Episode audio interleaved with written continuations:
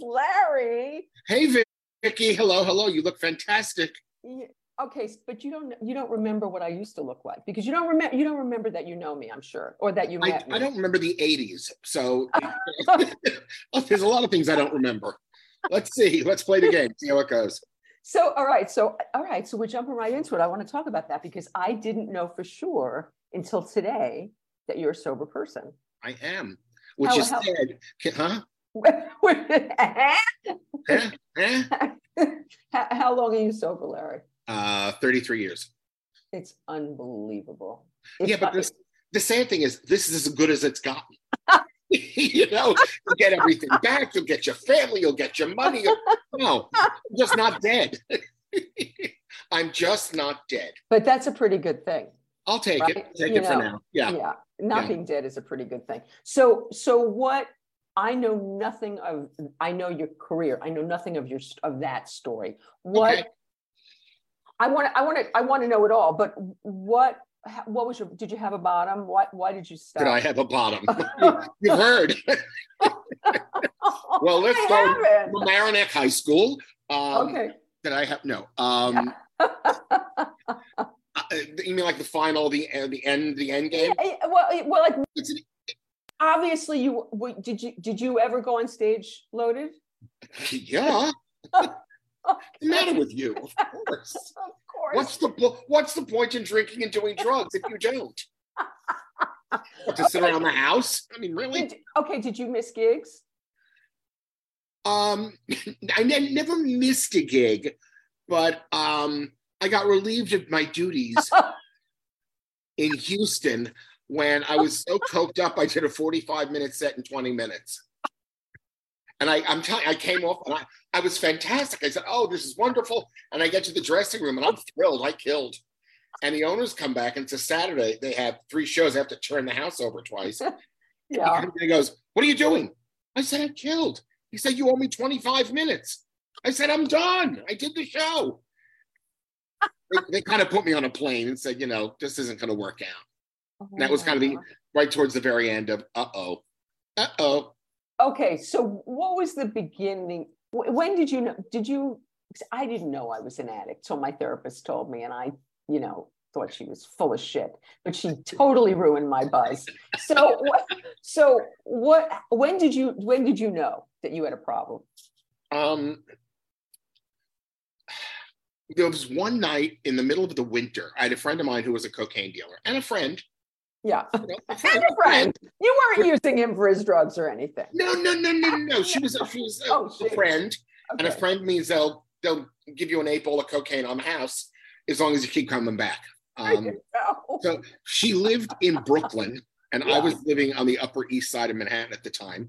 And at like three in the morning, I had like nine dollars to my name.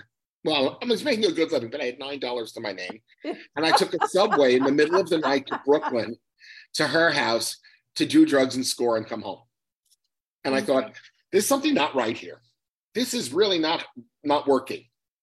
That wasn't the bottom, but that was kind of like, oh, something's that wrong. was like that was like an awareness that that something maybe was okay so so what year is this approximately when you're figuring this out uh late eight I, I got sober in 89 so february of 89 Wow. so it's um late 88 somewhere around there and so at this time your career is doing very well and it's Mm. starting to not it's Really? starting to not how so um i would, wouldn't show up for auditions i mean I never i never missed a gig but i wouldn't Hmm. go to an audition or i would show up completely unprepared and you know when the psychological wheel starts spinning i said well if i come in and i'm all screwed up on drugs or alcohol if it doesn't go well it's not my fault ah So I- very I- wise Oh yes, so I give myself a psychological safety net why I didn't get the job or why I didn't get cast in this. It Uh-huh. wasn't my fault. I was drunk.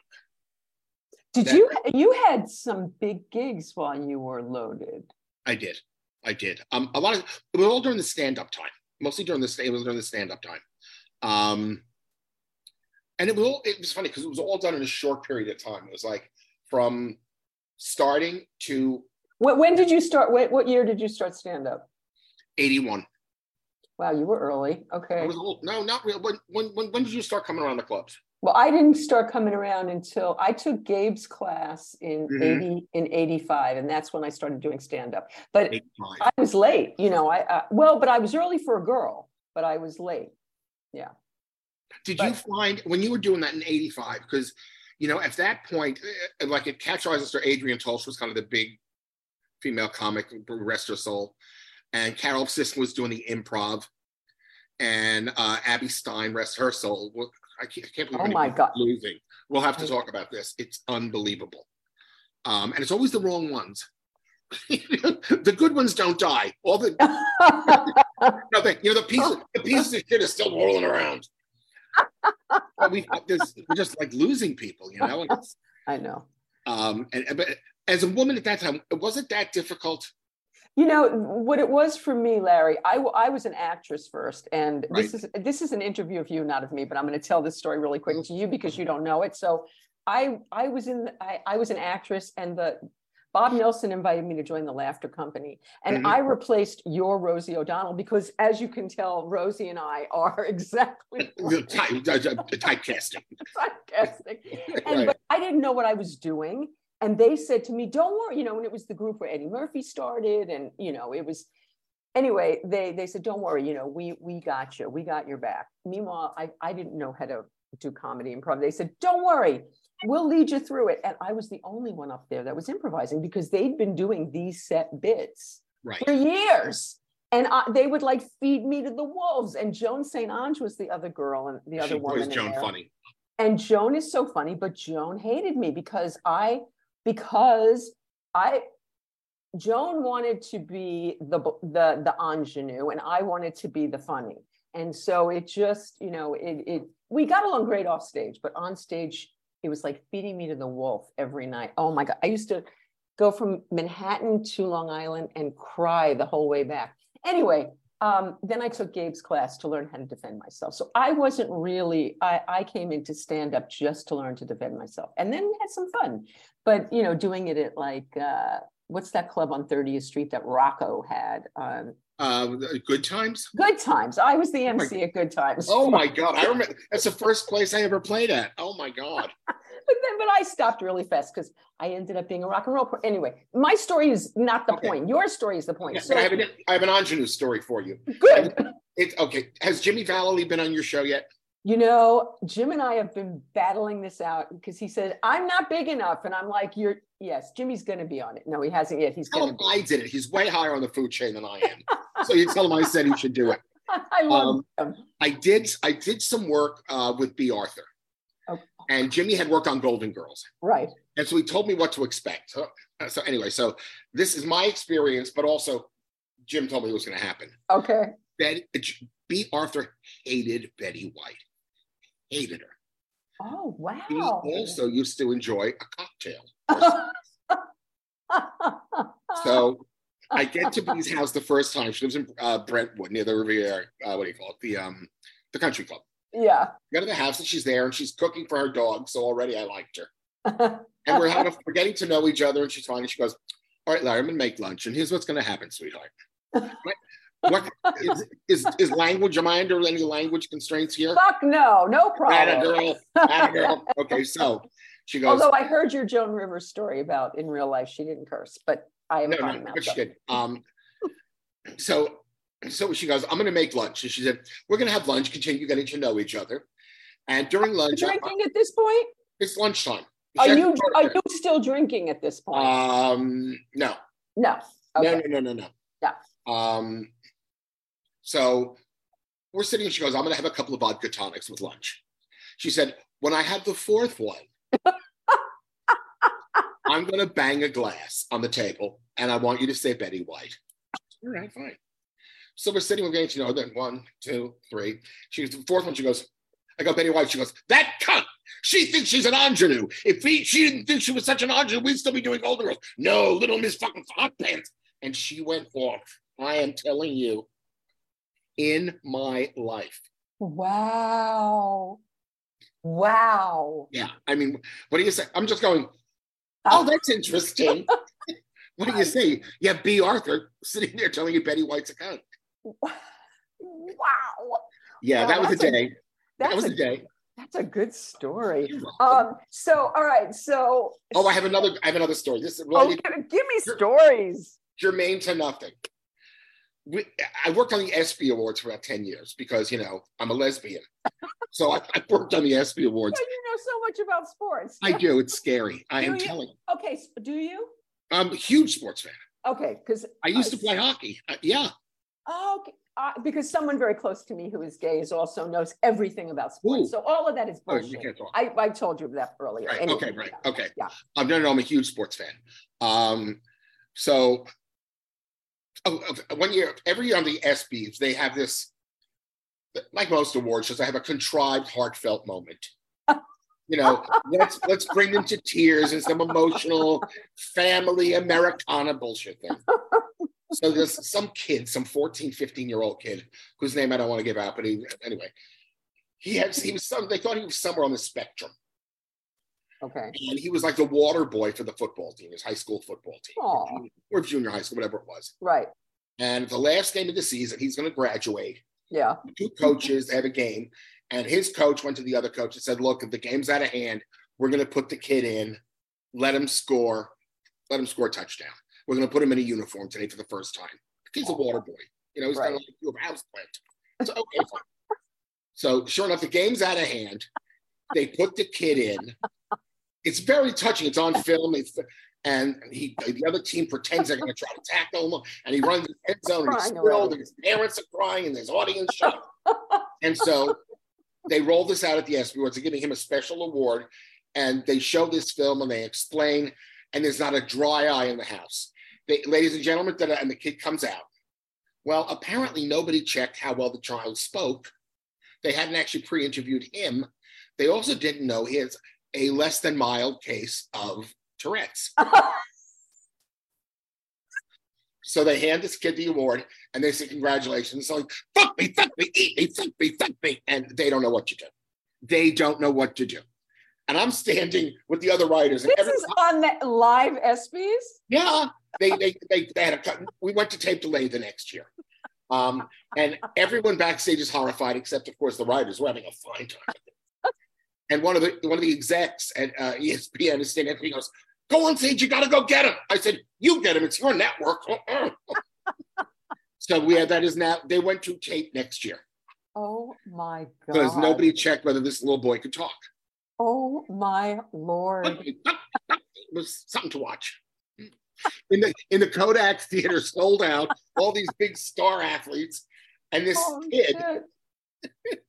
oh my lord. It was So- wonderful. All right, so we're, we're going to forget this over thing. We're going to come back to it. But by the way, Scott Krantz is on here, and, and Scott, I love you. And Hi, Scott. Scott and I worked together at, in a rock club years ago, and I, Yeah, the um. I ran True Blue on the Upper Oh my East God. Side, and mhm. so Scott ran sound there. But I also knew Scott because I used to do sets at Stand Up New York, and Scott was the bartender Oh, right, yeah, there. yeah, yeah. Right? Yeah, yeah. Absolutely, I love Scott. But but Scott told me that you know not only are you the funniest human, which we know is true, except I'm I'm going to say that you are the funniest. Well, do I have to do like gender fluid, like I don't understand. and of say they? I don't even know what they means. no. I- it's very confusing. I was going to say you're the funniest guy, and Paula Poundstone is the funniest woman that I know in this planet. But anyway, um, so Scott said though that not only you being the funniest, but also that you really helped him when uh, he was getting sober. And um, Nice. it, it, it, it, I'm crying because you made me laugh, but I'm also crying because it really moves me that you did that. So I, I do want to get back to that. So, Okay, so when, when did you start using Larry, and what, what was your drug of choice? Uh, well, my drug of choice is whatever you happen to have. if you had it, it was mine. Um, I, I, I love Southern Comfort and cocaine. I thought it was like you know the breakfast of champions. Wonderful combo. that was that was because the thing is, I don't like the taste of alcohol. I never did. Me either. Disgusting. But Southern Comfort is very sugary. It's like a popsicle. You could freeze the thing. So it didn't bother me that much. Mhm. And because it had such a sugar kick, by the third one, I could feel the train pulling to the crazy station. It was one, two, How did you uh how did you drink it? straight Straight, straight. Not Yeah. even rocks? Sometimes. Wow. It depends how it depends how desperately I need it. So okay, so so and w- do you remember like I remember my first drink. Do you remember your first drink? No, No, I remember my first line of cocaine. You do. And did, did was that life changing? Not the first one, no. It, it by, by you know by the eleven thousandth, it was interesting. um, I, a friend of mine, we went to. Um, so that sounds like a bad name drop, but we went to Studio 54 late one night after the. Hey, club, yeah. Back in the day, so, and she had some blow on her, and I, you know, she said, she said, "You want to do some blow?" And I said, "I'd never done that, done any." You went with who? I missed who you went with. A friend of mine uh, who works at uh, Oh, I thought you were dropping a name. Where I'm waiting No, for no. the name drop. Okay. Studio Oh, 54. Studio 54 was the drop. Okay. I could give you other drops when we're off the air Okay. because Daddy doesn't want to have any problems. Too late. Well, I guess Bea's already dead, so we don't have to worry dead. about Betty's that. dead. Um, so anyway, so we, we went into a little back room and I did a couple lines. It didn't really do anything.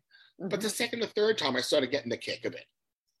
You know, I tell people proudly, I used to say proudly that I snorted blow off the toilet in Studio 54. Well, and I also- No. I snorted blow off the guy sitting on the toilet in Studio 54. No, I was, sorry. I was, I was just setting you up. I was getting there. I was getting there. But that was that was the start of it. Okay, so so that's already Early, uh, late 70s was for me cocaine. You- You started in the early early 80s. 80s. Okay, so you had you were also just starting stand up at the same time. Right. I was actually technically what you'd say was like a nice Jewish boy from Long Island, never did anything wrong, never drank, never did anything. I'm in the city on my own. I quit my job. I'm doing stand up now. And all of a sudden, it's a very different world than I knew. In a lot of ways, I was, Were you making enough money right away to quit your job and live in the I city? had put a little money away and I, I Mhm. caught a very odd break. About seven or eight months after I started, this guy named Flip Connell, who I owe a lot to. Flip was scouting for HBO for Young Comedian Special. Oh yeah. And I don't been I'd literally been in the business six months, maybe seven, barely getting on stage. You know, I was the new kid on and he saw something Wow. and he thought he booked me on the show.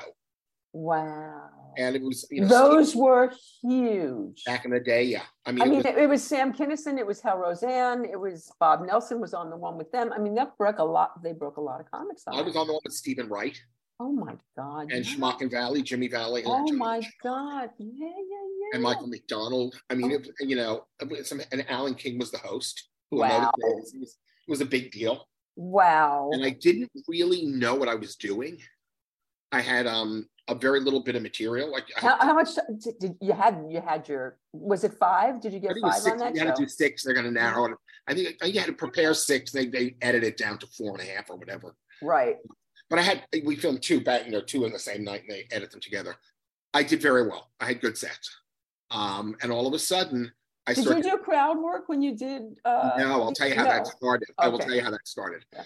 Um, and if this is before the days of Roseanne. And By the way, Leland Sklar, who I was talking to you about before, is on here, and he said this is great. Thank you. Hello, Leland. okay, sorry to Um, ruin your story. So in those days, it's before they gave sitcoms, before Roseanne and stuff. You basically go out on the road. You know, that you, you did a TV gig and suddenly I'm booked headlining clubs around the country. Wow. I have six months of experience and nine Wait, minutes. how much? I was going to say how much material. nine minutes. I don't know anything. I, and all of a sudden you have to do 45. Well, what am I going to do for 40 minutes? No, come on. You're really getting headlining gigs, and you don't have a 45 minute set. I, I, I finally put together about 20. No, I did not. And I figured I better learn. So I'm, I'm starting to fill time spritzing, just talking to an audience. Ah. Now, fortunately, and I'm, I am not You're good. myself on the back. Fortunately, you're brilliant at I was it. really good at it. I was That's right. really, really good at it. Yes, you are. And I mean, I, I'm, I have like no self esteem whatsoever. However, I was good at that. I was Yes. really good at that. yes. So I could talk to some, and not just the usual, where you from, what do you do? I could really craft a conversation. Yes. And in my heyday, when I tell my friend, in my heyday, I could talk to literally 300 different people in the audience, remember everything, everybody, and tie it all. Tie it together. Wait a minute. You're you're drinking and using it this Not time. Not yet, not yet, Okay. not Okay. not heavily, not heavily. Okay. Okay. So I'm learning, and as this goes on, I'd start writing on stage. I'd stumble into something, You know, you talk to somebody. Did you did you tape your sets? How would you remember what you came upon? I carry a little pad in my almost. It became almost like a neurotic um, superstition. But I had like a little pad and paper, and I'd stop and say, "Wait, that's that's going to be something," and I would. stop. you know, it's like Stage? yeah. You know, you know, it's like it's funny because in those days, like one of my best friends to this day is Rita Rudner. And oh, I Rita- love Rita. she's brilliant and the most disciplined performer I've ever seen. And, Really? mhm. and you know, she'd come to the club every night before she'd go on, is this funny? Is this funny? Is this? And she'd be sitting at the bar writing new jokes before she went on. Wow. And if I come off, she'd say, that thing you said, write that down. Write that down. Wow. Okay. And she said, work on that. Wow. Mhm. Brilliant. Mhm. Yeah, because Rita's boy is Rita fantastic. I well, she, she was one of my favorites from the early days. And I haven't seen her to perform in a long time. I would love to. Oh, she does a lot of um a lot of private corporate stuff, a lot of benefits. Mm. She does a lot of acting and playwriting with her husband Martin. You know, they've had a great career punching up movies and selling, you know, enormously successful and fantastic. She was always wildly funny. And she and was she was a pioneer for for women. She was. Yeah. she was because Rita would come in, you know, these clubs, they're seedy, they're not they're not dirty, but I mean they're clubs, they're bars. And she'd come in in a fucking ball gown.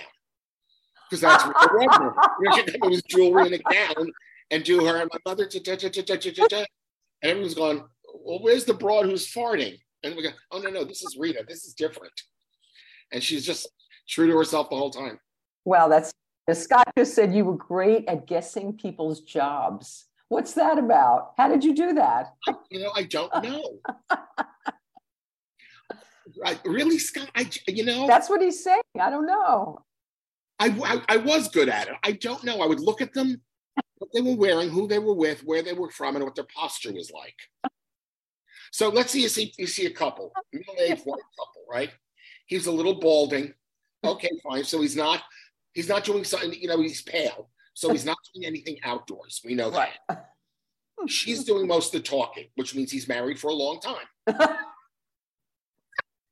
Right, right? So she's, and then you see how he's sitting like this. So now he has some kind of a desk job.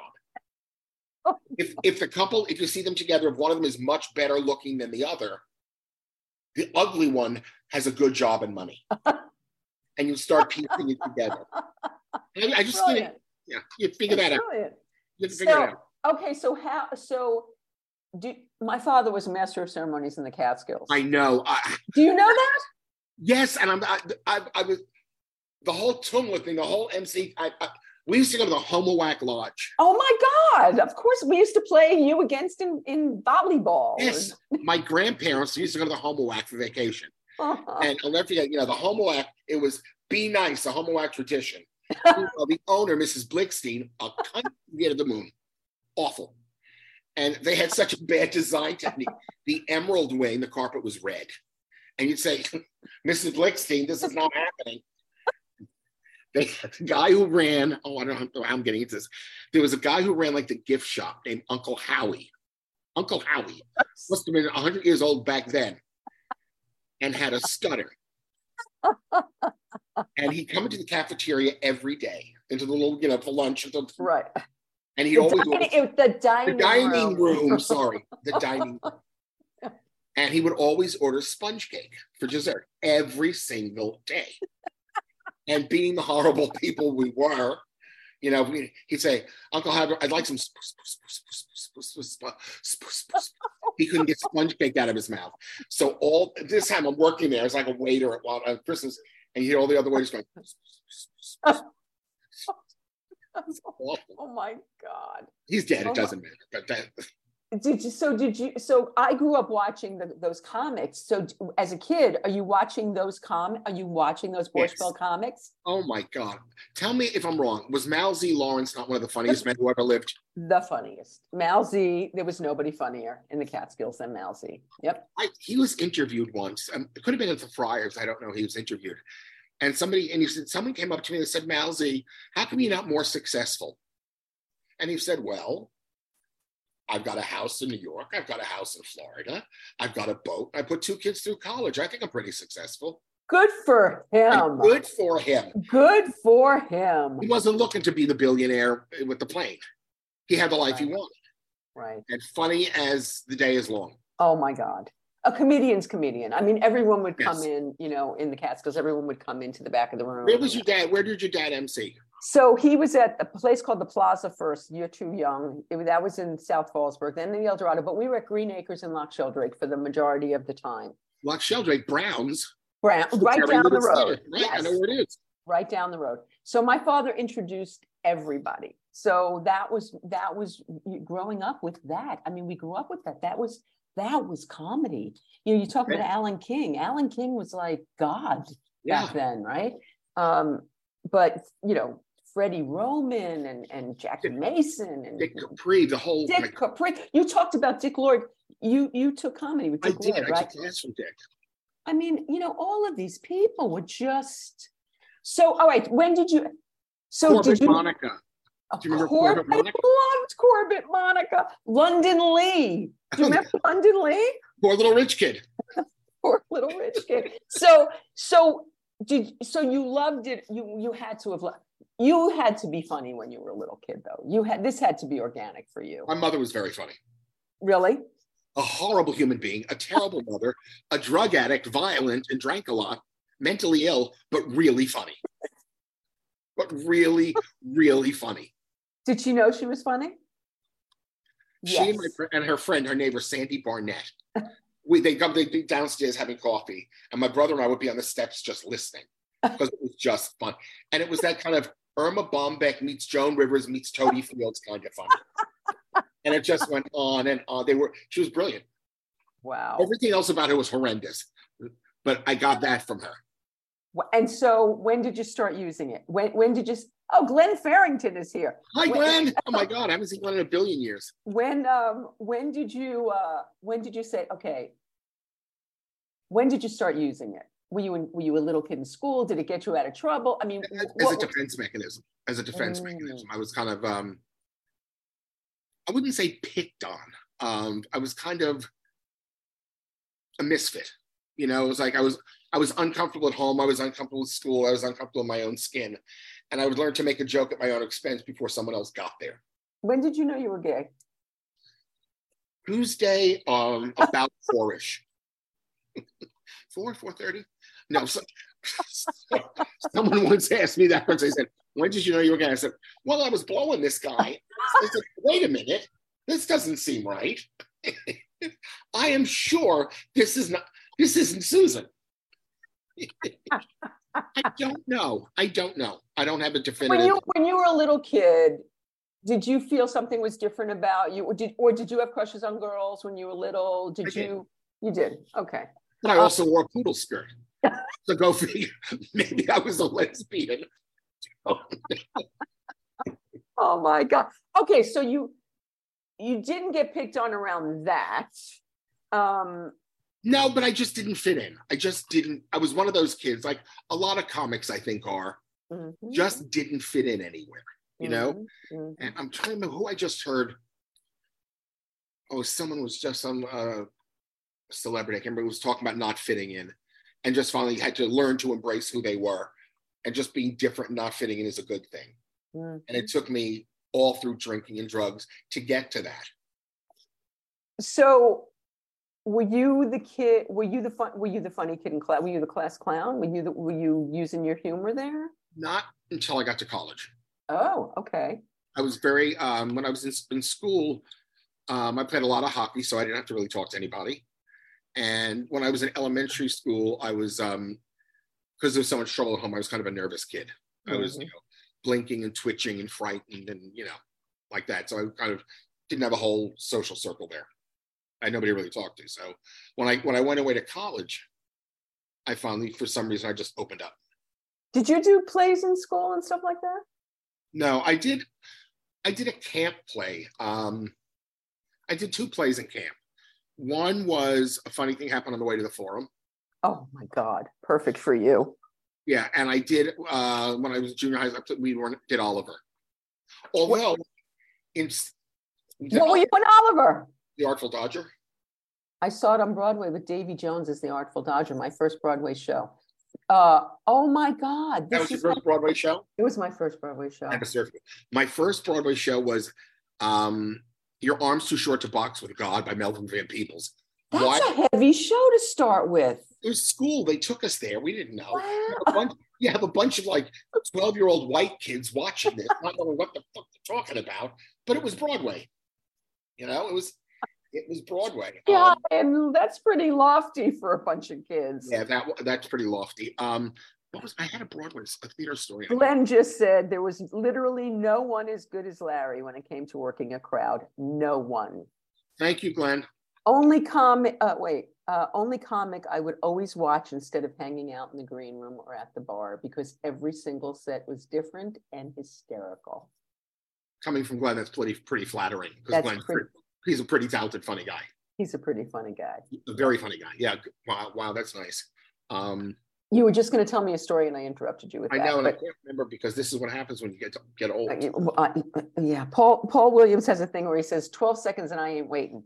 And so you just you, so you just go, but you know what? It comes back. If you let it go, it comes back. It, it, I- it, I know, but um, you know, I told you when I first moved to Palm Springs two years ago, Yeah. I'm like the youngest person here. I'm like a Twinkie. you have no idea. I tell my friends, I go at Palm Springs High School, the seniors really are seniors.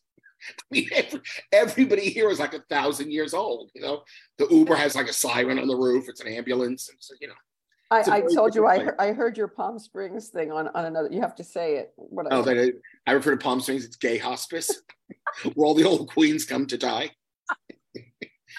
Oh if you see God. if you see a Hawaiian shirt on the sidewalk and there's a body in it, he died. It's not just he's dead. It's, but I love it here. Okay, so you do. Why did you move to Palm Springs? All my friends came here. Yeah. And the other reason is um, um, this is the name drop, but I work with Barry Manilow and I have for a very long time, and he lives here. So I was kind of I was commuting from like Orange County. Oh, It was a big drive. a big drive. My mother lived in Palm Springs. She had a house in Palm Springs for 20 years, two blocks from Barry, and we speed walked past Barry's house every morning. I used to go for a month every January. Really. Barry was legend then. Well, he's been a legend forever, but we used Yeah, to just still is. walk by and hope we'd catch him. We never did. But No, he's he's great, and I mean he's he. I mean I, I've been working with him forever, and so let's talk about that. How did that happen?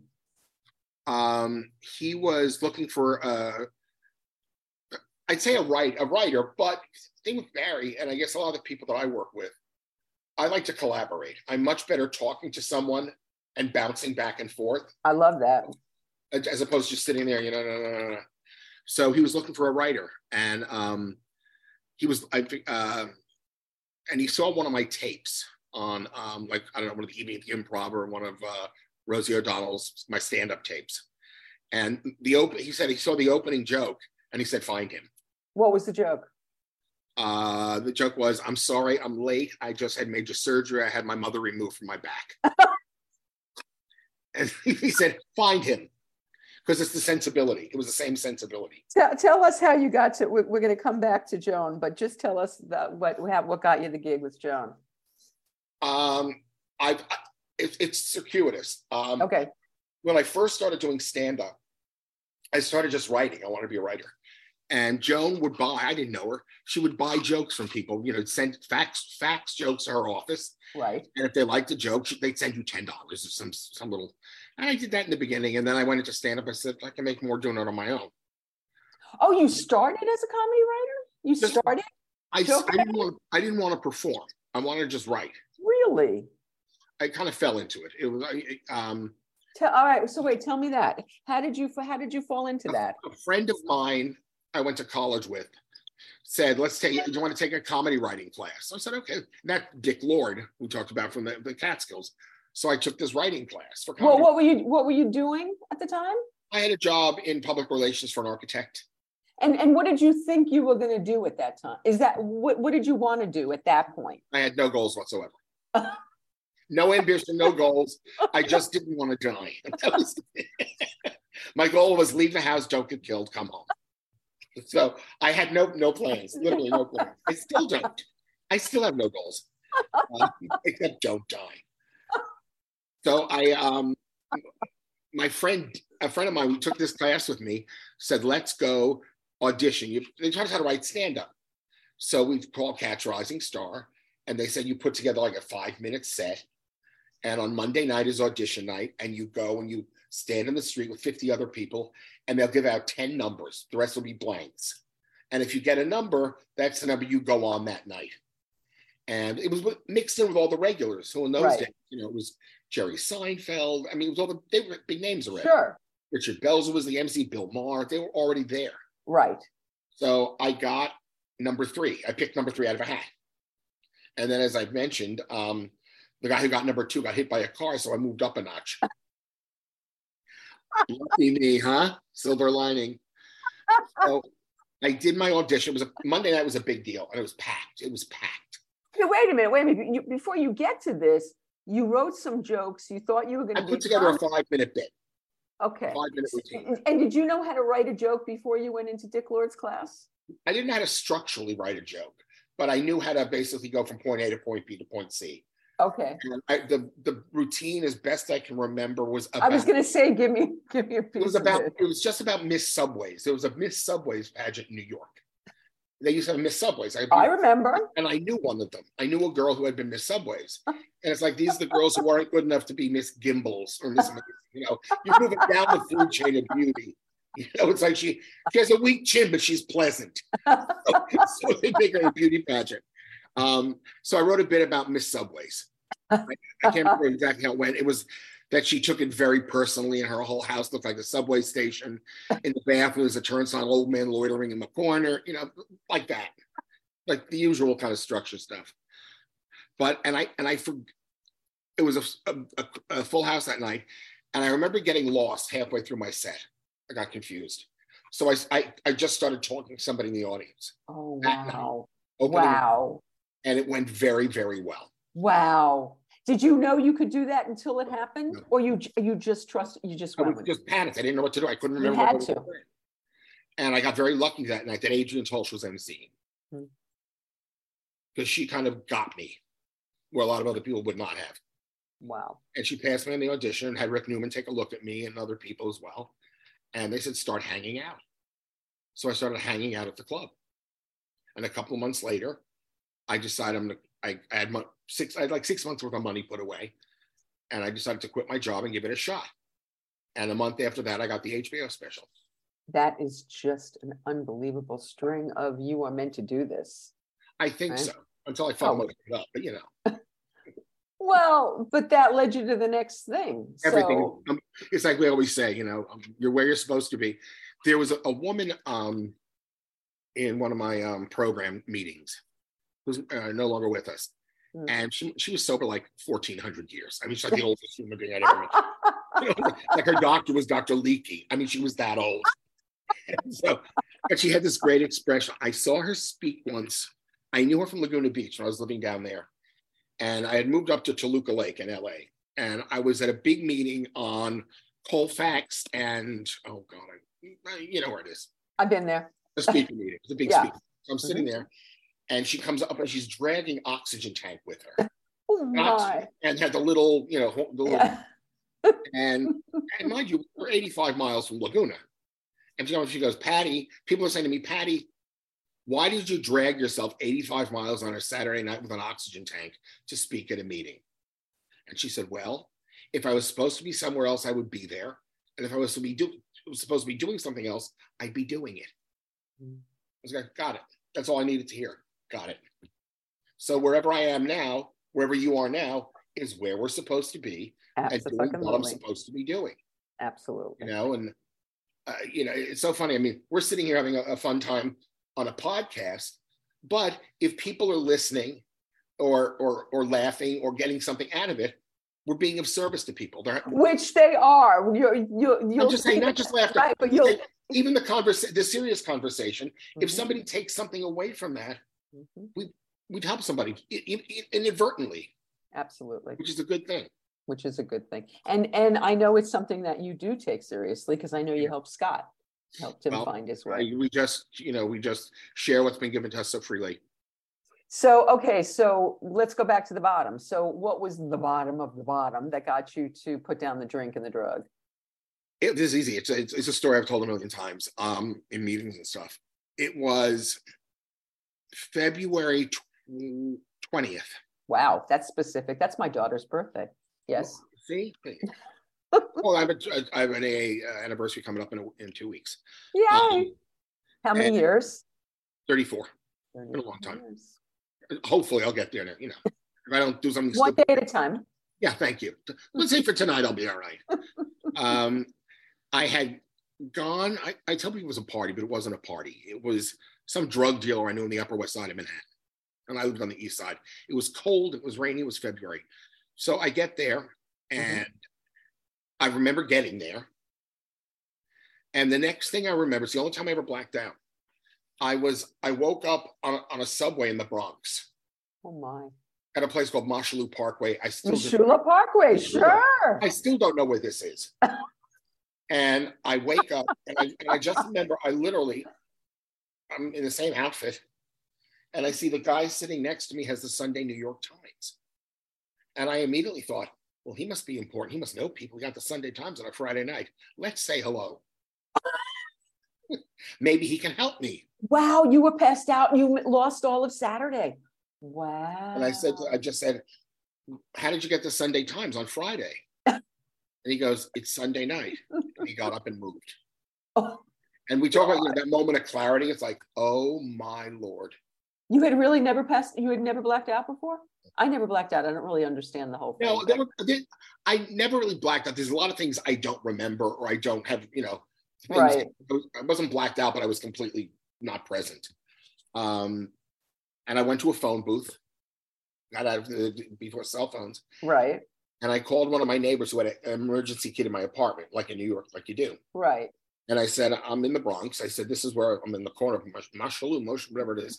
Shula Park. I'm a Bronx girl. We say Mashula. Mashula, Mashula, Mashula. Mashula, Mashula. Mashugana. Yeah. Mashugana. So he came and got me and brought me home, drove up, uh, and he said, I'm going to knock on your door tomorrow morning about 10 o'clock. Be, be dressed and ready.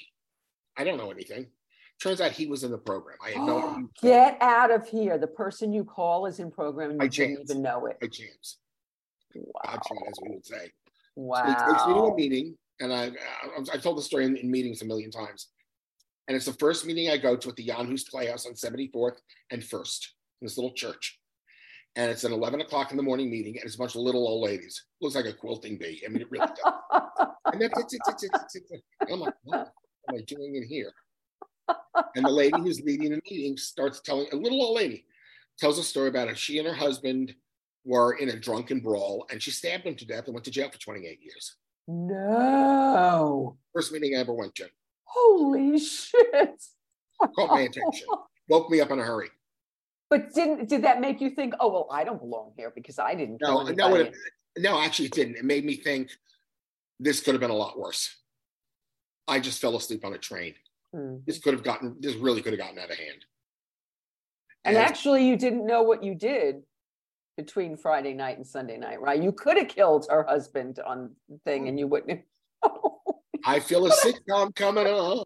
I mean, you you don't know what you did. Who knows? Nanny and the perpetrator.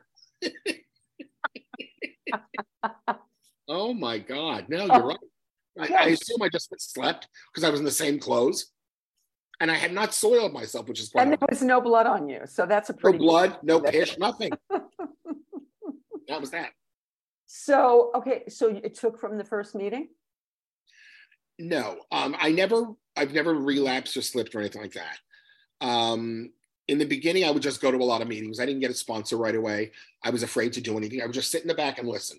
But as long as I was in meetings, I wasn't going to go drinking or using cocaine. Right. So I did that. I go to three, four meetings a day. I had nothing else to do. Did you have? uh Did you? You must have had withdrawal if you were. No, you didn't. Okay. Nope. And when I went into the club like a Catch Rising Star, I told them, I'm getting sober. Please don't serve me anything. If I ask for anything, don't give it to me. Good one. Because if I become unruly, throw me out. But I never asked. Nobody ever had to do that. I think I, I think I was just frightened by that experience. Where did you? Were you cranky? I got. I was very cranky when I stopped. Were you? I stopped. Yes, I was a pothead, and when I stopped smoking pot, I was not a happy girl. Oh no. No, no. no. See, well, see, here's the thing. It's like I'm not a morning person to begin with. But Right. it turns out I'm not an afternoon person or an evening person either. I have like 20 good minutes a day. So those 20 minutes I might have ruined. I don't recall being cranky. I, you know, when I was doing all the drugs and the alcohol, I had gotten, um, as one of my managers said, you gotten, a, you were funny, but you had a, a nasty edge. Mm. And there's a difference between being edgy and being mean. Mhm. I was kind of crossing that line. I was walking that line. And once I, I cleaned myself up, my humor, I was still, I still think I was funny, but I, that part was gone. The mean was gone. I could still be cunty as anybody, but not, you know, the difference, you know, the difference. I know the difference. So let's talk about Joan now because this, because she walked that fine line br- brilliantly. Um, and a lot of people said, "Oh, she's mean," but I, I it never felt mean to me. I It's- mean, well, my, my, one of my favorites was Elizabeth Taylor goes over to the microwave and screams, "Hi!" I mean, you know, she we had our stuff right, but but it wasn't mean spirited. It wasn't mean spirited. it was ridiculous. It, yeah, you know, in a way, because what Joan was doing was, as every stand-up, every actress knows, you, you're, it's a character. Right. Even your stand-up is a character. right. Even Gilbert Gottfried, rest his soul. It was Gilbert was the sweetest man in the world. You watch that on saying, Gilbert was a doll. Yeah. He was a nice, sweet guy, you know. Joan was not like that at home. She was funny, but at home, Joan was elegant and she was a lady and there was no potty talk. None of that. It's a character, it's an act. It's like, you know, I always, you ever see, like, you know, when we see the puppet act Sure. and the puppet's always got the foul mouth. You know, Jeff Dunham's a good guy. What? Don't talk that way to these people. Oh, fuck them. it's it's it's like animation. What's the famous one? Otto and George, right? Otto and George, oh, man, were they funny? Were they funny? They, I'm talking like it's two people. They were great. Otto was great, but the puppet is the dirty one. right.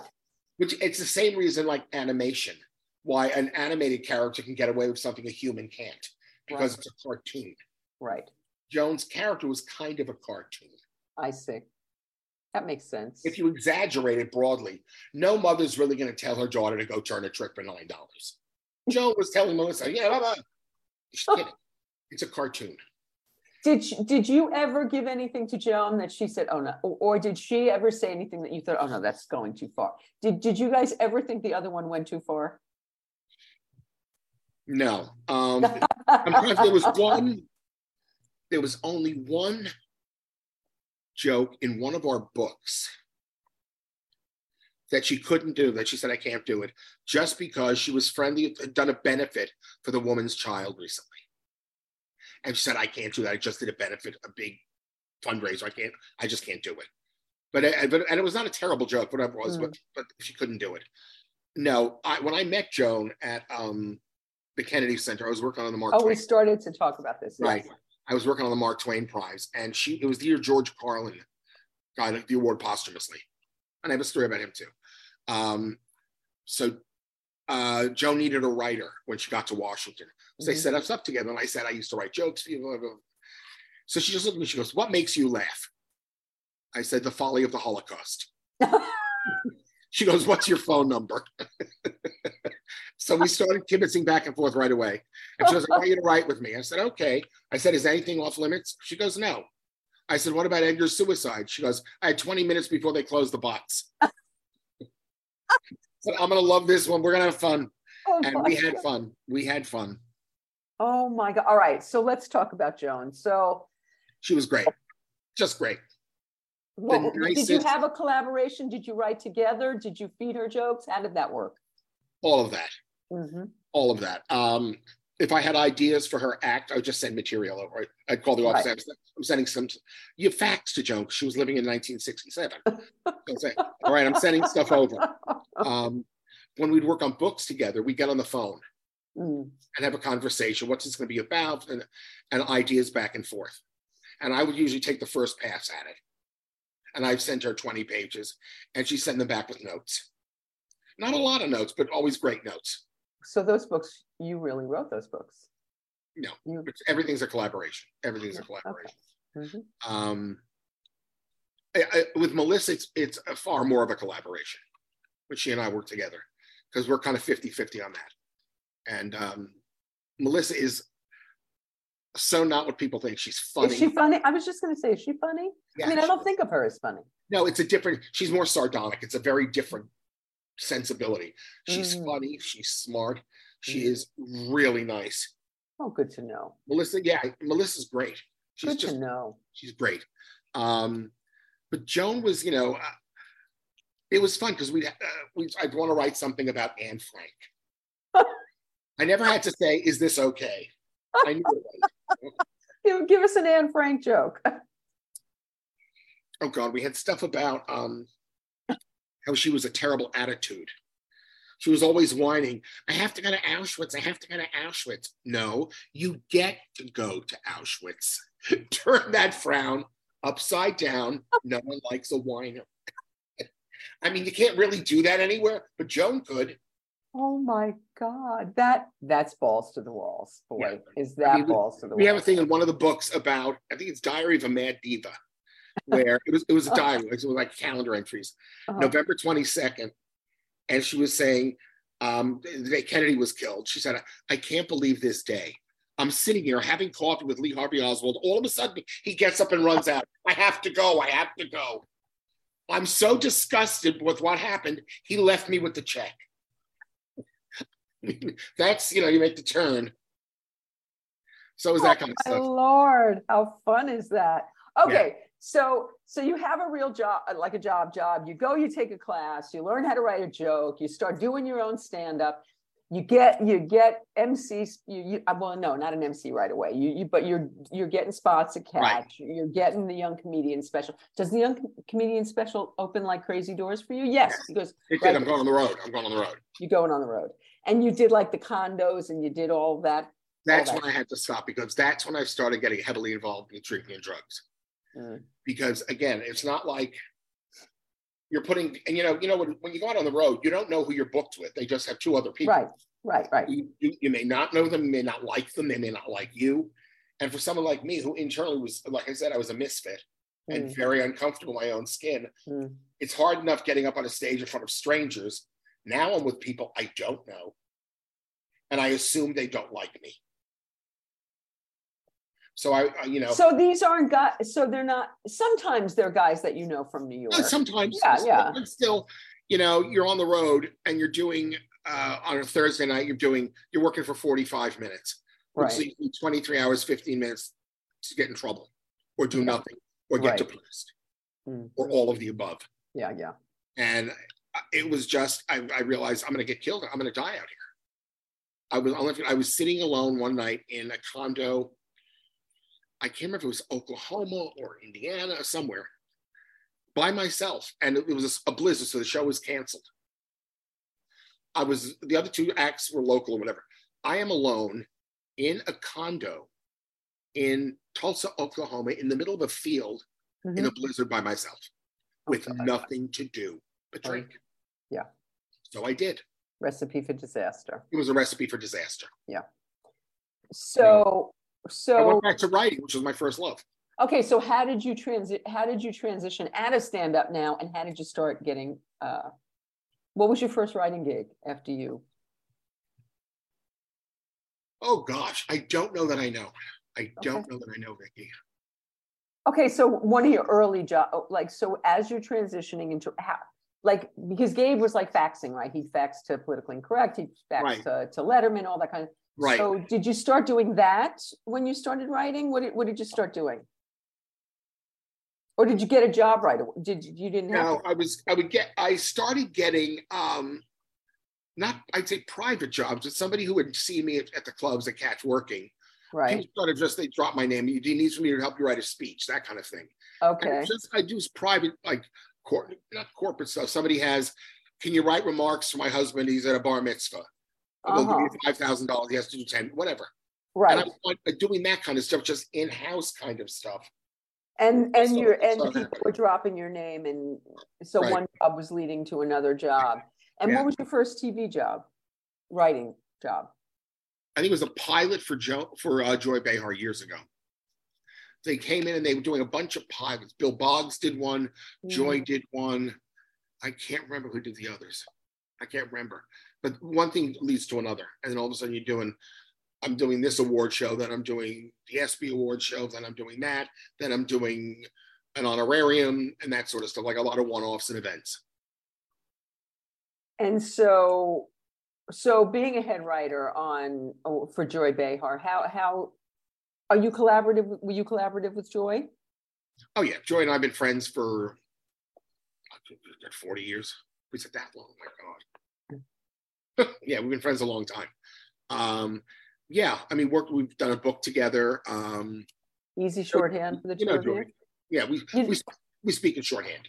When I auditioned to catch, Joy was sitting at the bar and was gorgeous to me for the two, four, six hours I waited, uh, and she was lovely. Yeah, that was She the is. first time. She's great. She's a mensch.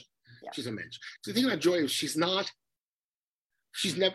It's funny. A lot of the women, uh, more so than the men, the women tend not to be competitive Mm, with each other. At least not in my experience. mhm, You know, they weren't. They weren't. They, Rita Rudner was not a competitive. mhm. Uh, Joy was not competitive. Susie S was not competitive. They do what they do, Mhm. and there's And they're also completely unique. That. every one of them. They're all different, Mhm, and they have their own voice. mhm. you know, whereas the guys will cut each other's balls off to get ahead. You know, no problem. And it wasn't like that, you know, it was just interesting. You How know, about how about working for Rosie? What was that like? she's great. I can't believe that show went from zero to oh, to a hit in 30 minutes. I never she was so good. Yeah. You know, it- it's a brand new show. Nobody she's changing the face of daytime TV. She did.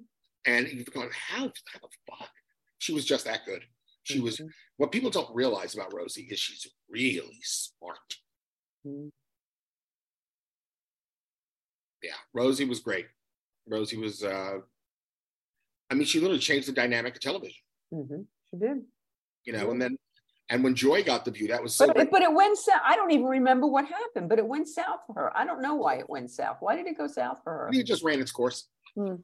Like a lot of shows, I think it's just, you know, and like I've been saying, Ellen was a terrible person. I don't know Ellen. I've never met her. The show was on the air for a long time. It kind of probably just ran its course, you know. I mean, Well, I, again, I don't know Ellen. I know a lot of hairdressers that got fired. I know a lot of people that got you? fired from, yeah, a lot of I know. I didn't know. I don't. How, how was, and a lot of write, a lot of writers. How, how was Rosie to the staff? good. I had no issues. I mean, Mhm. she was always, you know, it- it's funny. She she wasn't involved with the staff that much. You know, there was difficulty with directors. That I will say. There, she, you know, but she knew what she wanted, and she wasn't wrong. Mhm, You know, if you say, "This is what I want, this is what I need," mhm. you know, it's it. It would be different if you have somebody who has no idea what they're talking about, barking out orders. Rosie knew camera. She knew everything. Um, but you know, she deal with the with the writers primarily. You know, and the rest of the people they're doing their jobs. Just every, you know, you're on- uh, someone has segment one. Who's the segment producer for segment one? And that's who she'll focus with. with the, you know, it's Right. it's like you know, friends of mine they say, "Geez, does Letterman write his own material?" And I'm thinking, with what time do you see this happening? You When know, is he do that? speaking of that, you know, Adrianne was actually responsible for, for Gabe getting Letterman because Really? on- they were on a gig together and he was fat, he was fat, everybody faxed jokes and he was, he had been faxing to politically incorrect and he got a, um, he got, uh, what is it called? When you get, uh, when they hire you to be on, uh, retainer. He was on retainer. Yes, he was on retainer for politically incorrect. And, then- and then he got a job on political, but then Bill got canned anyway. But, but anyway, so when he was on a gig with Adrianne, uh, he had done politically incorrect and she said, well, let me, let me talk to Bill about you. And she did. And then it just so happened that Bill decided to write a book and leave his gig as head monologue. So Gabe started faxing and then he became, got on retainer. And then Bill decided to go write his book and he recommended Gabe and Gabe ended up taking his job for four years. But um, it was all, be- it was all because of that one night doing stand-up with Adrianne. Isn't it amazing how this works? Mhm. I mean, you know, the night I spent with Rob Lowe in a hotel, you would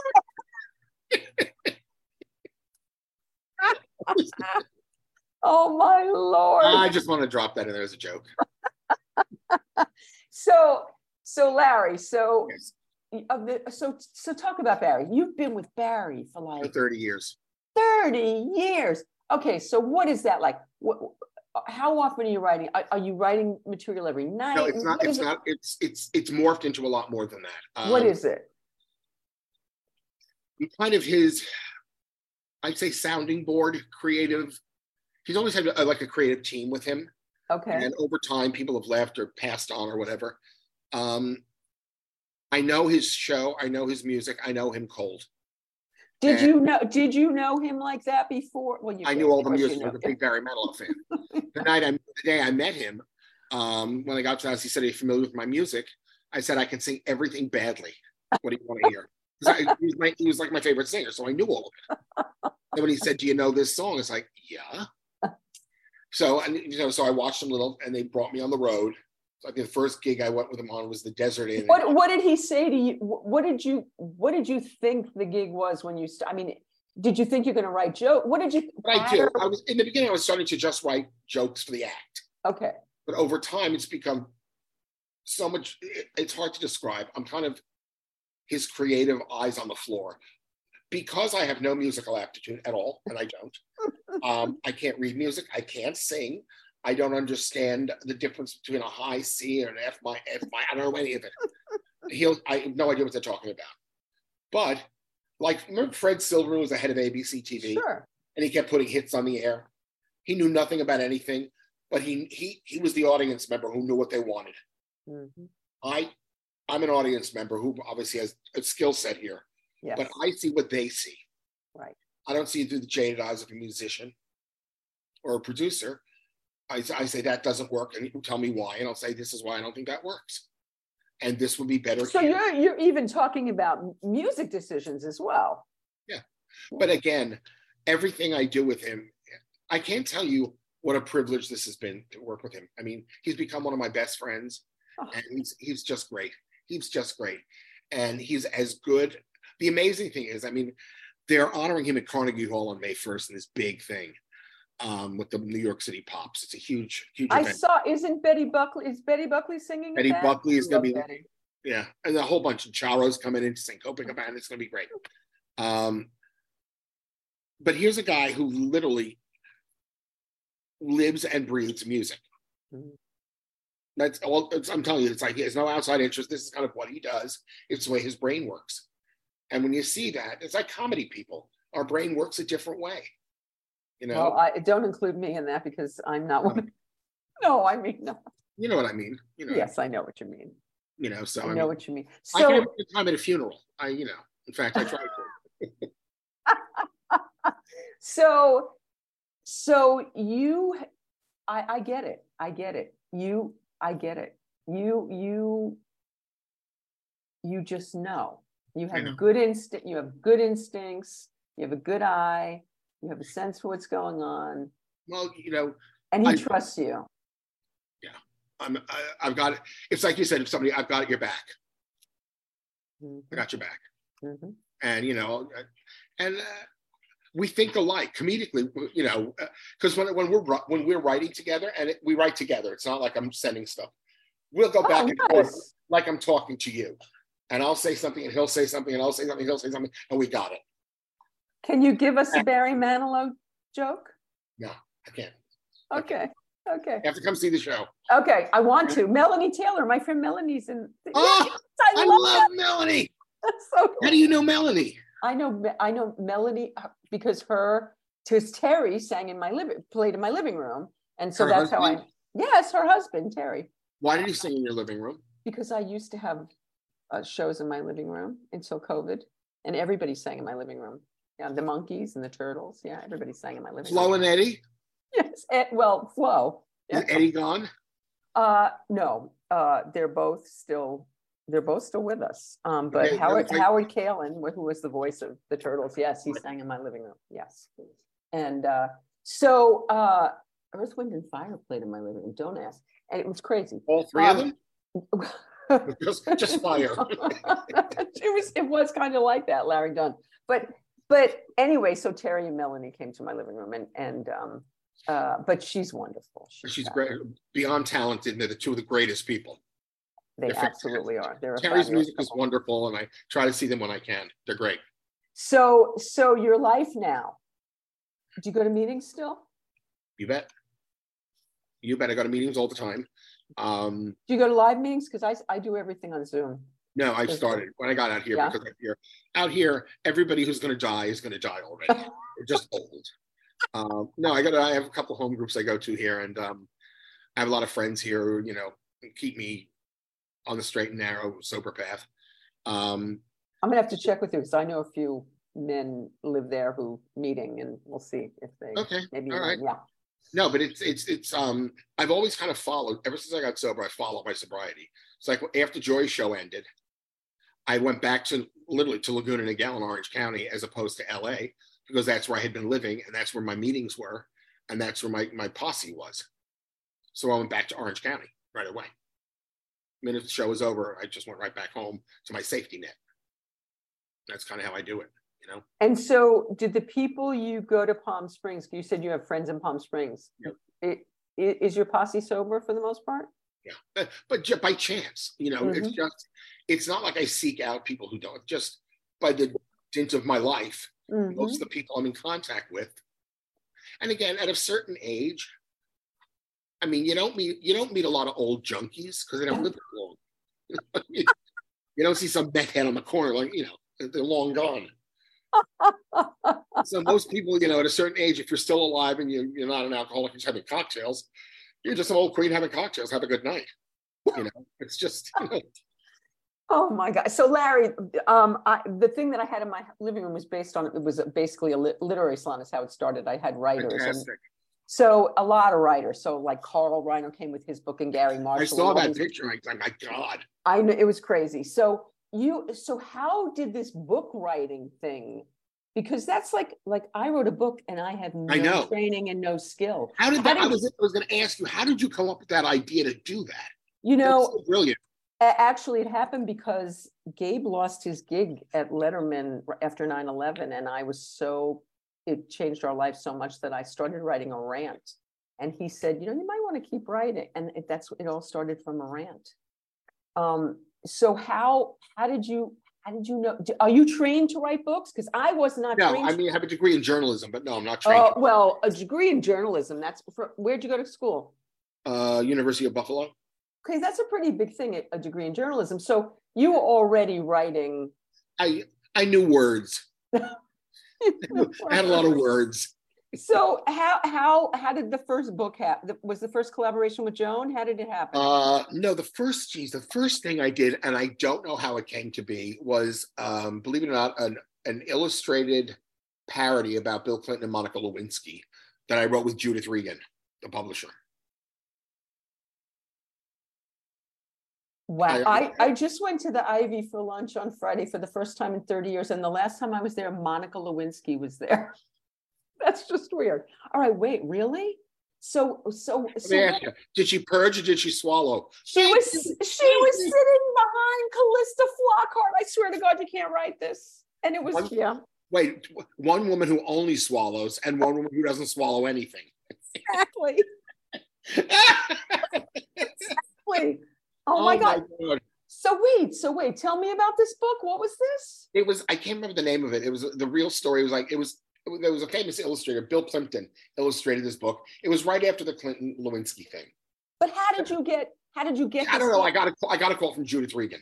I don't know. and how did she know to call? She I was don't know. Judith Regan was huge. I don't know. I don't know. Um, Okay. You know, the first celebrity I ever wrote with or for was Peter Allen, Wow. and I have no idea how he got my name. I was literally on the Upper East Side, or somewhere in the early '80s, mid '80s, and my I got a message at answering machines, and it was a hi Larry, this is Peter Allen. Call me. Oh, okay. So I called him. He wanted some material for his act. Wow. Yeah. Tell us some more fun people that you did that for. Oh boy. Um, well, one of one of the great one of the things I'm actually proud of is I've done some work with Jane Fonda, which is You know, uh, I heard you mention that. What did you do with Jane?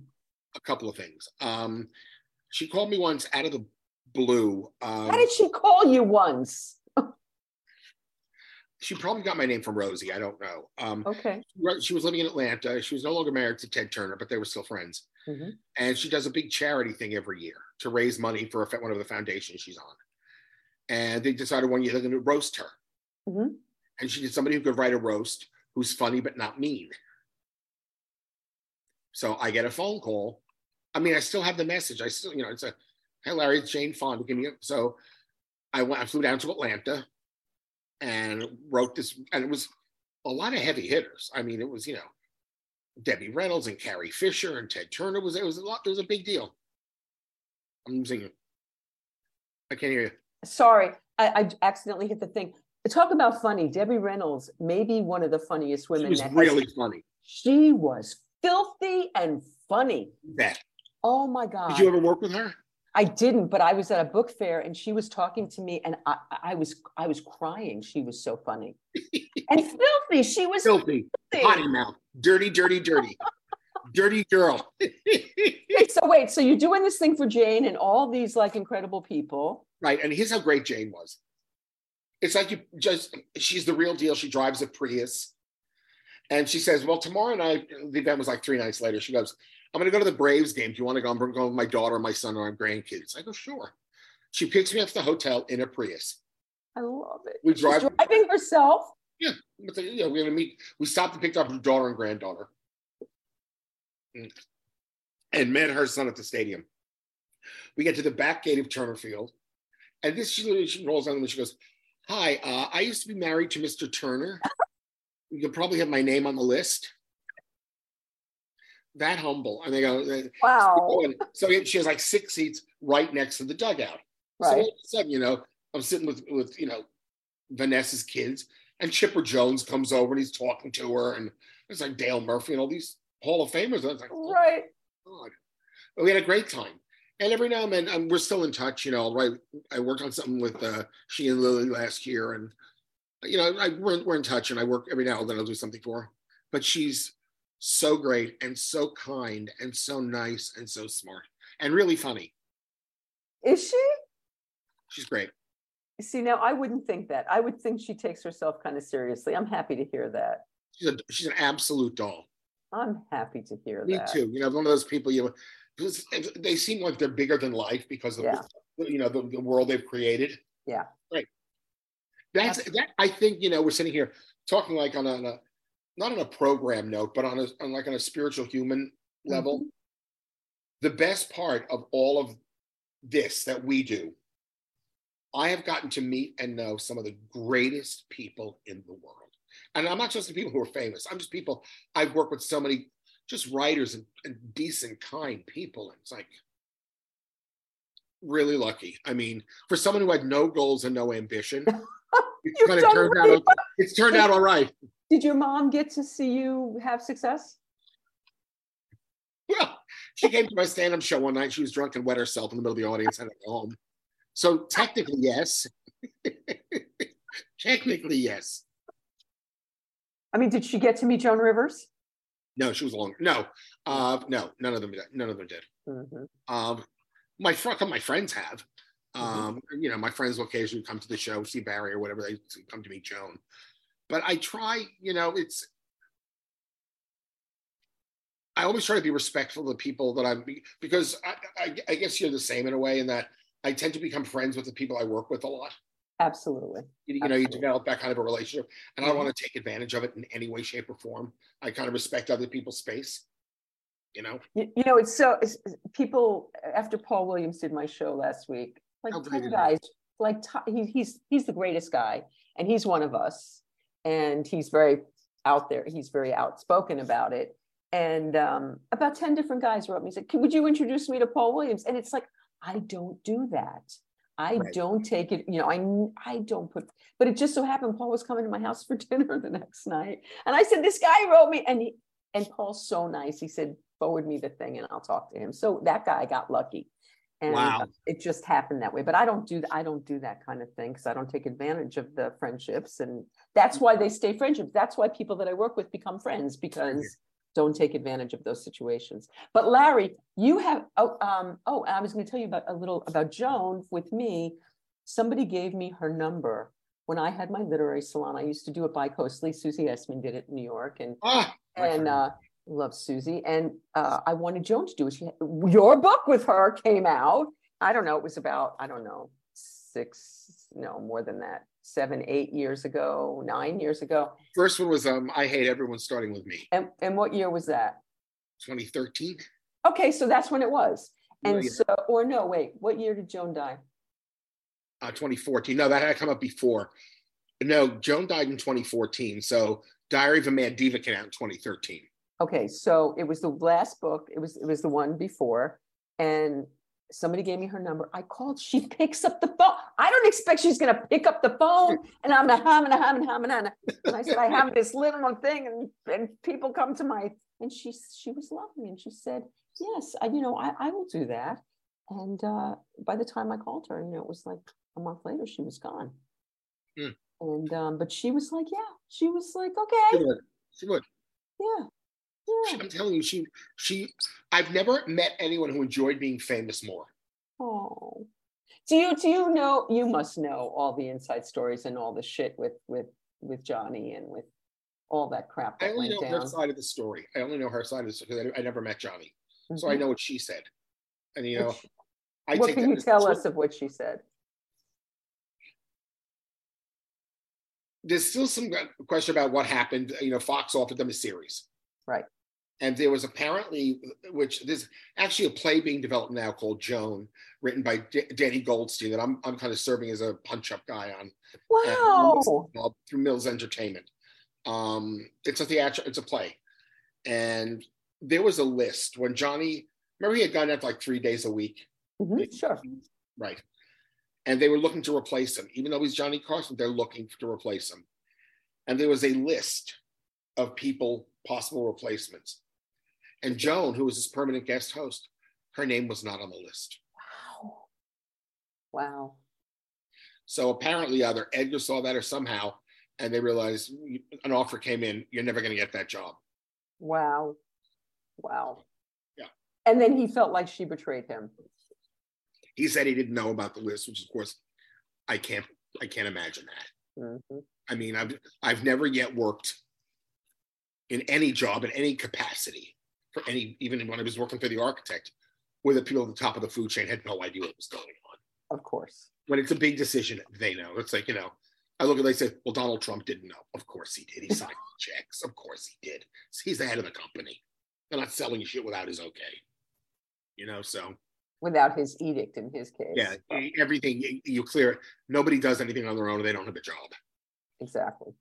you know? Okay, so you've written all these books with all these amazing people. You're still writing. You're writing with you're writing one with Melissa now. Did you say? Yes, we're starting a new book. Um, the, the working title is a, gu- the uh, guide for the for the empty nester, because our son's away at college, and it's And funny. done that. Mhm. You know, you know what it is. Then we'll talk to you. I guarantee I'll be talking. so Um, now wait. So so okay. So this is a collaborative process. You do about 50-50 with Melissa. Yes. Do you are you ever in the same room? Is everything Yes. done? You are yeah. Well, we we'll, we'll normally get on the phone uh, Mhm. for like two hours at a time, right. and we'll go back and forth, and we'll go back and forth, and we'll write it all down, type it all out, and then we'll reconnect. We'll, we'll I'll write something, she'll write something. We'll get back on the phone, and then I'll usually go out to the house for a day. And, and, like, Okay. So now I want to know when Larry Amoros is writing. Well, I'm working on a book on my, I'm working on something myself, but my agent has no interest in it. So none, nothing, zero. Um, Isn't that the way? Yeah, he goes, I don't think I can. do- I'm not famous, so you know, if, if I if I attach somebody's name to it, it's I write what I like to think of as. See, you read a novel. I I can't, I can't do that, It's a fictionalized memoir. It's- I know, but it's memoir, fictionalized memoir. basically. Yeah. right? But I can't. I write short. I write essays. Right. I my goal is to. I- only write things you can read on the toilet. you can read a chapter, flush, and go back to your television. That's all it's about. So I write essays. So this is basically called Musings of a Sourpuss. I love it. I love it. I'm working on that on my own time, and you know, and I'll see when I get done with all the other stuff where it goes. But I, I you know, I write every week. I write something, write another essay about whatever's Fantastic. bothering me at that moment. You know, I mean, Did you ever? I used to do that for the Huffington Post. Did you? Did you write stuff for the? I, I started. I did. I started writing. Um, Amy Wagner, who's now on MSNBC, Alex Wagner, Mm-hmm. on MSNBC, was in charge of something, Mhm. and I wrote a very funny uh, thing for them. Um, I can't forget who what it was. It was a political thing, and I, I started doing that, and then I got the job with Joy, but that's CNN. Even though HLN is a subsidiary, so I wasn't allowed to do it. It's contractual. Uh, right, right, right.